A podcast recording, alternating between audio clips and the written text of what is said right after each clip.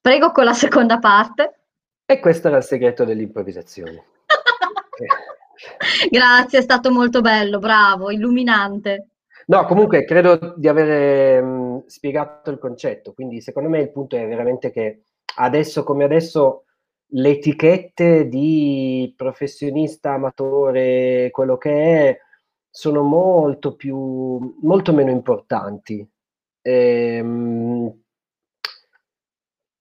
ed è molto meno comprensibile anche, con, anche proprio la differenza fra un professionista e un amatore di un certo spettacolo nel momento in cui ehm, la ricerca che ognuno di noi fa eh, all'interno dell'improvvisazione teatrale può essere assolutamente approfondita pur essendo un amatore eh, che, che, è assolutamente superficiale pur essendo un professionista. Io credo che il professionista lo faccia solo la sua partita IVA e le tasse che paga, poi per il resto se no siamo tutti dei grandi appassionati di una stupenda arte, quindi non c'è nulla di male a definirsi amatore, cioè io sono, una sono un grandissimo amatore dell'improvvisazione teatrale e sono un professionista per l'INPS, per l'Agenzia delle Entrate, perché ho una partita IVA con la quale fatturo, ma mh, mm, che vuol dire? Cioè, non, mh, mm, poi mi chiama chi, chi mi conosce, che non, è, conosce, che non, è, tanta gente, tra l'altro. non so se ho risposto alla, alla tua domanda. Sì, sì, ci tenevo a precisare che non eh, era volutamente eh, e non velatamente polemica, ma semplicemente perché il, ehm, il fatto di, di, di, essere più coesi in, eh, diciamo come, come, gruppo, non solo nella, nella parte del... Cioè, capisco perfettamente quello che spiega e, e, ed era ovviamente un riferimento molto più alla rete match piuttosto che appunto a impro teatro invece che ovviamente contare tutte quelle eh, attività satellite che comunque riguardano l'improvvisazione in cui ognuno si è fatto eh, le ossa prima in, uh, per tanti anni e dopodiché si è creato un suo format, un suo spettacolo, una, una sua compagnia. Ovviamente era eh, personalmente riferito al match, ma non era una polemica del fatto oddio non mi chiamano, oddio, cioè è normale che, come dici tu, se siamo fatti, comunque siamo delle persone, a collaborare con delle persone e più facilmente collaboriamo con delle persone di cui riconosciamo le qualità o che comunque abbiamo avuto già modo di conoscere sul palco e non. Era solamente, um, diciamo, un, un pur parler per Un'osservazione. Eh, de- del chiedersi come mai ci, ci, Sì, sì, un'osservazione, ma anche perché, eh, ehm, appunto perché, tornando alla rete match per chiudere il discorso, è una rete, ehm, il fatto che ci sia la sensazione che questa rete non salvi nessuno dalle cadute ehm, è, un, è un po' un dispiacere, anche perché poi alla fine bene o male eh, ci siamo un po' visti tutti e siamo, abbiamo visto spettacoli più o meno di tutti e, e, a parte la distanza che ovviamente è una discriminante molto importante, diciamo che al nord vedere ehm, le, le, scuole piemontesi piuttosto che le scuole lombarde, piuttosto che quelle venete, ehm, è be- così utopisticamente sarebbe bello vederle, vederle girare molto di più per, anche per apprezzarne le cose, per, la, per, il fatto che la contaminazione di solito porta sempre a qualcosa di nuovo e a qualcosa di, di bello. Comunque chiudo la, la, cosa, grazie per avermi risposto Mauro. Figurati. Io volevo appunto, tra l'altro l'hai anticipato prima ma non lo hai specificato, ehm, perché hai detto che hai iniziato un nuovo percorso. Sì, sì, Se sì. lo vuoi magari raccontare, che sarebbe anche carino, anche perché a una parte io ho assistito. Ah, allora, sì. Um, dunque, cioè, nel... Ho assistito nel senso, l'ho vista, la conosco, intendo quello. Ah, ah, sì, sì. A fine 2019 eh, ho detto, dai, facciamo un bel progetto per il 2020.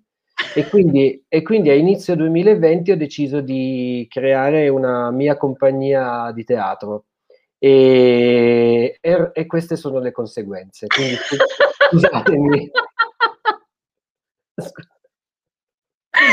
Quindi chiudiamo la compagnia di teatro. Quindi, scusatemi se ho avuto quest'idea stupida. E... L'ha dovuto dire l'universo, pensa. Ma porca miseria. Sì, no, si chiama Elogenis e um, Elogenis è in realtà è, nasce proprio con questa idea, Giulio, di lavorare proprio solo ed esclusivamente con le persone che mi fanno star bene, mi facciano star bene e che stiano bene fra di loro. Quindi non, è, uh, non ha velleità, diciamo, uh, di espansione, non ha velleità espansionistiche, ma anzi mh, mm, è, una, è una realtà che vuole rimanere piccola, una piccola realtà e sarà una piccola realtà e noi adesso uh, volevamo fare uno spettacolo a febbraio e niente, non, uh, non si è potuto fare, che era uno spettacolo con uh, cinque improvvisatrici, poi è diventato uno, uno, spettacolo con quattro improvvisatrici perché una eh, era incinta e, e non, non poteva farlo, poi non è proprio diventato perché è arrivato il Covid e, e quindi niente. Uh, questo spettacolo era uno spettacolo sul, sul quale io avevo, ci tenevo tantissimo a farla questa cosa qui con, con queste quattro bravissime uh, improvvisatrici che mi piacciono tutte tantissimo e che, alle quali voglio un gran bene e, e allora appunto lo, l'idea è proprio, il primo spettacolo è nato faccio qualche cosa con delle persone a cui voglia bene. E, ehm, e quindi però niente, non si è potuto fare. Poi eh, è, nata, è, nata, l'idea di Losers a, a settembre, quando, um, quando, le cose sembrava che si fossero messe un po' meglio, ho detto vabbè dai, facciamo così, facciamo un, un laboratorio teatrale per arrivare a uno spettacolo che parli di perdenti, di personaggi perdenti, che lavori sulla, proprio sul lato debole del, sia dei personaggi sia dell'improvvisazione, usare la debolezza come motore dell'improvvisazione. Eravamo talmente deboli, talmente perdenti che dopo un mese hanno eh, di nuovo chiuso tutto. E, um, e, quindi, no, e, quindi in realtà abbiamo fatto tutto il percorso online con eh, quattro, quattro improvvisatori che, io, che a me ispirano tantissimo, con i quali io mi trovo molto bene, che sono Antonio Vulpio, eh, Neil Lili, eh, Ila Di Castro e Patti Styles. E quindi la parte online l'abbiamo potuta fare, la parte invece mh, in presenza che preve, prevede anche l'intervento di Filippo Radice, che è un incredibile insegnante di teatro fisico qui a Torino, e è rimasta appesa. Poi abbiamo fatto ancora un altro, un altro laboratorio che stiamo facendo in questo momento online con, con Ila Di Castro e, e qui, quello si sta facendo. Ormai io e, Ili, io e Ila ci sentiamo um, un giorno sì e l'altro pure, eh, come va così eccetera. E lei in, è, è in Israele. Eh, quindi, quindi no. Viva internet! Sì, assolutamente sì, tutta la vita. Però sì, quindi Elogenis eh, è proprio l'idea invece di fare un, una, un piccolo tiramisù con, da mangiare con, con, le persone. Sai quando fai una cosa con amore e vuoi sì. mangiarla con le persone con le quali proprio stai bene, no? E dici... Può essere definito quasi un, un piccolo laboratorio di ricerca. Ma sì, è un laboratorio di ricerca. Perché in realtà cioè, non, è, non, ha la pretesa o, um, o l'aspirazione, non perché non sia una roba che possa pretendere o meno, però è, è, molto carino quando hai la possibilità di avere un piccolo laboratorio di ricerca dove fare tutti i tuoi esperimenti. Sì, allora a, a, a me piace tantissimo l'idea dell'officina eh, dell'officina del, del, del, falegname, no? che si mette lì, c'ha la sua officina e dice adesso che cosa faccio? Mi piace tanto, mh, mm, proviamo a fare un, una cassettiera. Allora ti metti lì e, e, la fai. E la fai, e lavori con...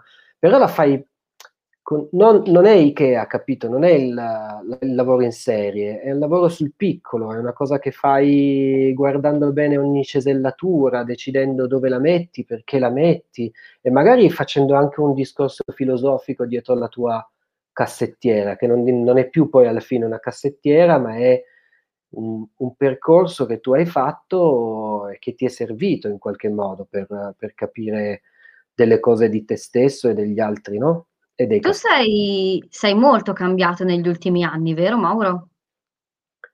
Ma al di là del fatto che ho una figlia da tre anni e fidati, minchia. al di là delle cose naturali. Quella roba, lì, quella roba lì cambia di brutto. Sì, ma chi è che non cambia? Sì, certo. Eh, eh, il problema è quello. Chi non no, cambia, secondo me, sbaglia un po'. No, no, Ale io... vuole intervenire. Attenzione, fermi tutti. Chi è che vuole intervenire? Sì, allora, ah. sempre io, scusate, visto che per me il tempo è, è quasi giunto al, al tramonto per questa, per, per, per questa, intervista eh, a Mauro Simolo, volevo far, lasciarti in realtà ascoltare anche le due eh, risposte alle mie ultime due domande. La prima è eh, che cosa bisogna fare per entrare a far parte degli Heliogenis se bisogna fare domanda ed, e, e la seconda è se, se poi, poi possiamo, posso presentarti mio figlio alla, alla, piccolina, per esempio, quindi se Mia, se non ricordo male, Nina, possiamo, Nina. Nina scusami, Nina, Nina possiamo Nina. presentarla al ragazzo che, che, vabbè, lui è piccolino, adesso ha sette mesi. Cioè sette, ah! sette mesi nel senso che deve ancora venire fuori. La, la, amore. La seconda, la, la seconda risposta. Ne approfitto per salutare la tua fidanzata che la vedo là di dietro. Ciao cara. Sì, che è qua dietro. Sì, sì. E, la seconda risposta è ovviamente no, scordatelo mai nella vita. E Nina uscirà di casa quando avrà 50 anni forse. E, Quindi ah, siamo no. per niente gelosi. Ma non è vero, io poi faccio così, ma non... No, no assolutamente no. La, la, la, la prima, niente, che, cosa si fa per, per far parte di Hellogenis? Ma uh, la fine del coronavirus aiuterebbe tantissimo. E, in, in, questo senso... Sarebbe carino che smettesse di esistere. adesso, dai. Sì, questo aiuterebbe veramente tanto. E poi, e poi niente, io, io ho del, del, delle proposte che ogni tanto faccio e, e, queste proposte piacciono di solito alla gente che alla fine ha qualcosa a che fare o in comune con me. E, que- e quindi è pazzesca sta cosa qui, ma eh, alla fine si avvicinano le persone che, con cui hai affinità c'è qualcosa, sì, sì, sì, assolutamente. Beh, non è un caso che io e Ila ci siamo trovati per la prima volta in Finlandia nel 2015 uh, eh, in un festival e ci siamo stati simpatici subito, immediatamente e dopo qualche anno è venuta a, a Pandora e dopo Pandora abbiamo fatto delle cose e, a, e, adesso stiamo parlando di fare dei progetti insieme ancora in futuro. Quindi, nonostante lei stia in Israele e, e io sia a Torino. Però tanto adesso come adesso stare in Israele o stare a Carmagnola non cambia niente. Cambia nulla. No. Quindi Bene. Ok, allora io Barbara ti ringrazio comunque dell'invito e della, e della, serata come sempre. Mauro ti faccio ovviamente un in bocca al lupo per tutto e per il futuro e ci Bella vediamo presto. Ciao Alle. Bene, allora direi che sì, è quasi un'ora e mezza che ti faccio parlare, ma eh, avevo un'ultima domanda che è sempre uscita fuori, eh, sempre da, dal giro di domande altrui, poi dopo giuro che non te ne faccio più, a meno che non ne abbia qualcuno o qualcun altro. È che cosa secondo te può rovinare un'improvvisazione? Se esiste qualcosa che può rovinare un'improvvisazione.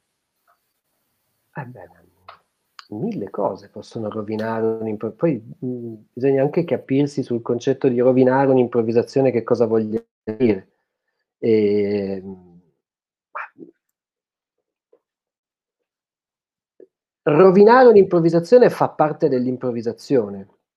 Cioè, nel senso, di, darò una risposta da libro di testo di Keith Johnston in pro, è proprio tipo la seconda pagina, no?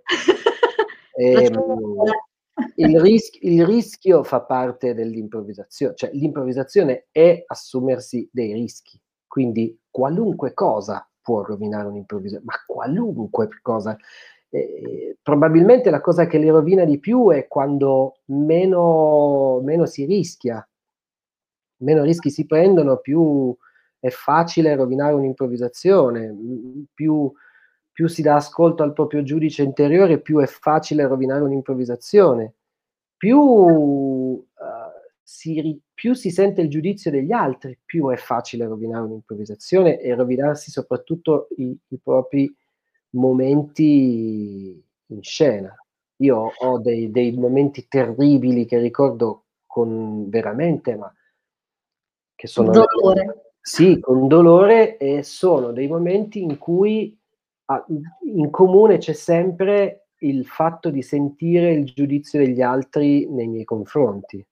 E, e, e questa cosa qui è, mi ha rovinato al, alcuni spettacoli, alcuni tra l'altro che avevano, tra virgolette, un'importanza mo, molt, molto alta, no? Certo. Uh, sì. Però sì, quest- un botto di roba può rovinare un'improvvisazione. Sì, ah, è vero. La ehm scoreggia può rovinare un'improvvisazione. esatto, ma neanche, perché poi se sai recuperarla, alla fine No, diciamo che se tu sei lì che stai facendo una scena fisica con qualcuno e questo ti scorreggia in faccia, fi- cioè sicuro che la tua improvvisazione è molto rovinata in quel momento. Il tuo momento di palco è assolutamente rovinato e non è per niente piacevole. Quindi in quel senso lì sì, è rovinata l'improvvisazione, anche tra l'altro la cena del dopo spettacolo. Esatto, e quindi la prima cosa dell'improvvisazione?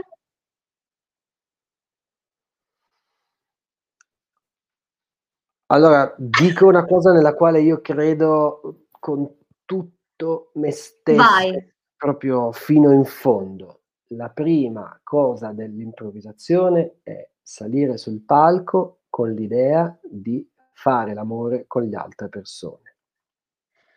E con di, questa direi che eh, sia una perfetta chiusa.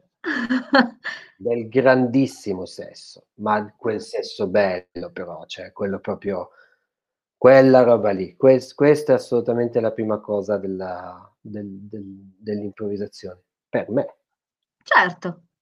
Mm. Nessuno ha detto che deve essere un, un obbligo, ci mancherebbe, però effettivamente sì, condivisibilissimo.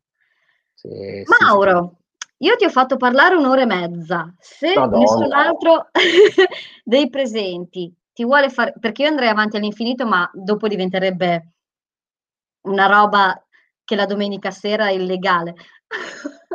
Però se qualcuno avesse una domanda, tipo ora sarebbe il momento perfetto. Tipo al 5. Vedo, vedo no, vedo occhi chiusi e stanno già dormendo, quindi. Due. No, ma la chiusa che hai fatto era troppo bella, quindi non possiamo rovinartela con un'altra domanda. E allora concludiamo la nostra prima puntata di questa terza stagione delle interviste con Mauro Simulo che ringraziamo. Grazie, Ciao a tutti. Reina. Io intanto fermo Grazie, la Mauro. Bella fermo